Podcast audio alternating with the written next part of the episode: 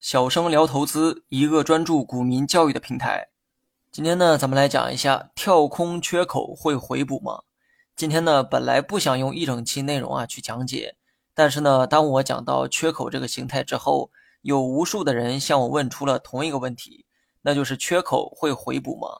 刚学炒股的人呢，可能还不理解这句话的意思哈，但是呢，经验告诉我，只要你学过几天的技术分析。几乎呢都会产生一个误区，那就是缺口需要回补。首先呢，科普一下什么叫做缺口回补。我们呢以向上跳空缺口为例哈，当产生缺口之后，股价后期出现了下跌，下跌幅度低于缺口的所在位置，那么这种情况就叫回补缺口。具体图片可以查看文稿中的图一，图中划线的那个部分啊就是缺口。该缺口出现之后，股价后期便出现了下跌，下跌幅度低于缺口的最低点，那么这种现象就叫回补缺口。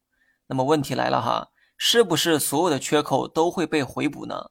或者说有缺口的时候，是否意味着大概率会回补呢？对于这个问题，我可以很负责任的告诉大家，不一定。如果你问我回补的这个概率是多少，我也会很严肃的告诉你，百分之五十。有些缺口一辈子都不会回补，而有些缺口三两天就会回补掉。可能是因为互联网的这个劣质教学太多，逐渐让人们产生了缺口一定要回补的误区。接下来解释一下为什么缺口不一定要回补。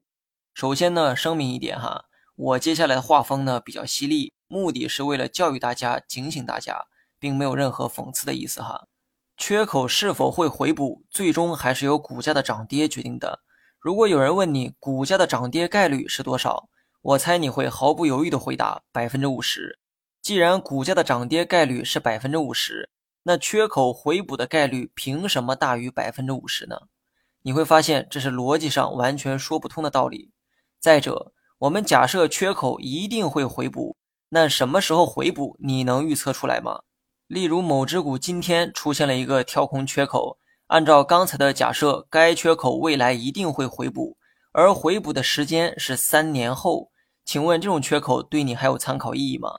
别说三年，三个月后你可能都把这件事儿都给忘了。欢迎各位去关注“小生聊投资”这个同名公众号，更多实战技巧等你来学。缺口的回补概率很难预测，而缺口回补的时间更难预测。就像炒股最难的不是预测股价的涨跌，而是预测涨跌的具体时间。如果有神仙告诉你某只股未来一定会涨，你会不会去买呢？人家只说会涨，可没说啥时候会涨。如果股价十年之后才开始涨，你能把股票拿到十年之后吗？而这十年间，如果先出现了暴跌，你能保证中途不卖掉吗？同样道理啊，去理解缺口。先不说缺口回补的概率无法预测，就算你预测对了，又有啥用呢？算不对回补的具体时间，对你来说也没有任何的意义。更何况缺口有时候不仅只有一个。当你发现上方、下方都有缺口的时候，请问哪一个缺口会被回补呢？不要觉得这种事情啊不可能出现，因为最近的上证指数就出现了这种现象。大家呢可以查看文稿中的图二。图片来自二零二二年十一月十六号上证指数的 K 线图，图中灰色横条都是历史中出现过的缺口。你会发现，以当天为准，总共能看到三个缺口，一个在下方，另外两个在上方。请问这种情况下，大盘会回补哪一个缺口呢？回补下面的还是上面的？如果说所有的缺口都会回补的话，请问先回补的又是哪一个缺口呢？总不能先回补就近的，然后再回补较远的吧？这个逻辑估计你自己啊都会觉得可笑。那么以上种种例子都证明，缺口大概率会回补是很多人错误的一个观点。缺口回补的概率跟股价涨跌的概率啊是一样的，永远是百分之五十。所以今后不要再来问我缺口会不会回补，也不要跑到别人的评论区提问，我倒不怕对方骂你蠢哈。我反倒害怕对方一本正经的给你分析回补的理由。如果是这样，只能说明对方也只是个懂点技术皮毛的韭菜而已。